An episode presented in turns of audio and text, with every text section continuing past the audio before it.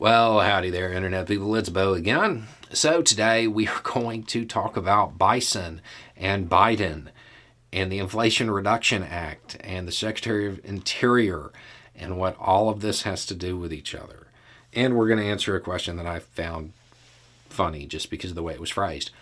Um, so, what's going on? As we talked about at the time, the Inflation Reduction Act had a lot of. Uh, money for the environment in it. Some of that money is uh, going to be used to help lift the populations of bison. The Secretary of the Interior has decided a good way to do this would be to transfer some of the bison from federal land to tribal land and allow the tribal governments and entities to kind of take the lead on bringing this animal back and helping to further rebound the populations. Um, the uh, the bison is coming back. The numbers are measured in the tens of thousands. That's good. It's worth remembering at one point in time they were measured in the tens of millions. They were hunted to the brink of extinction in the 1800s. They are a keystone species. Uh, what this means is as they move, as the populations on federal land and tribal land as they rebound and, and there's more and more of them. And hopefully as they are allowed to move from area to area they fix the environment along the way. They have such a marked impact on the area around it that it alters the entire ecosystem for the better. There are a number of animals like this uh, elephants in africa is a good one, where there's a lot of research on it. Um, bison are in the same category.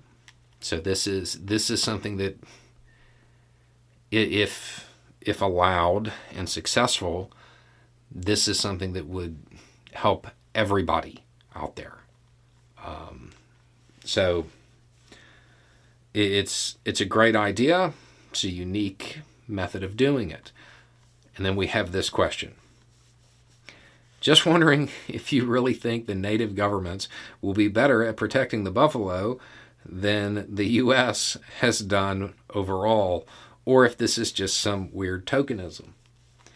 Do I think the tribal governments will do, do better at protecting the bison than uh, than the U.S. government overall? I mean, you understand what you're comparing it to, right? I mean, the answer is yes. I mean, as long as the tribal governments don't hunt it to the brink of extinction, they're going to do a better job. I happen to think they're going to do a far, far better job. Um, and it's not just some weird image that people like to play into. It, it has to do with the land, it has to do with the balance, it has to do with conservation. There's also a very strong economic motivator. Um, it, this is this is something that the tribal governments will absolutely handle in a, in a better way. They, they're far more vested in all ways, in any way that you can think of, in any way you can categorize. The tribal governments are going to be more interested in a positive outcome uh, than the U.S. government. So, yeah, I think they'll probably do a better job. Um, and historically, again, it's not like they can do work. This episode is brought to you by Visit Williamsburg. In Williamsburg, Virginia, there's never too much of a good thing. Whether you're a foodie, a golfer, a history buff, a shopaholic, an outdoor enthusiast, or a thrill seeker, you'll find what you came for here and more. So ask yourself, what is it you want? Discover Williamsburg and plan your trip at visitwilliamsburg.com worse. I mean, by default, they're going to do better.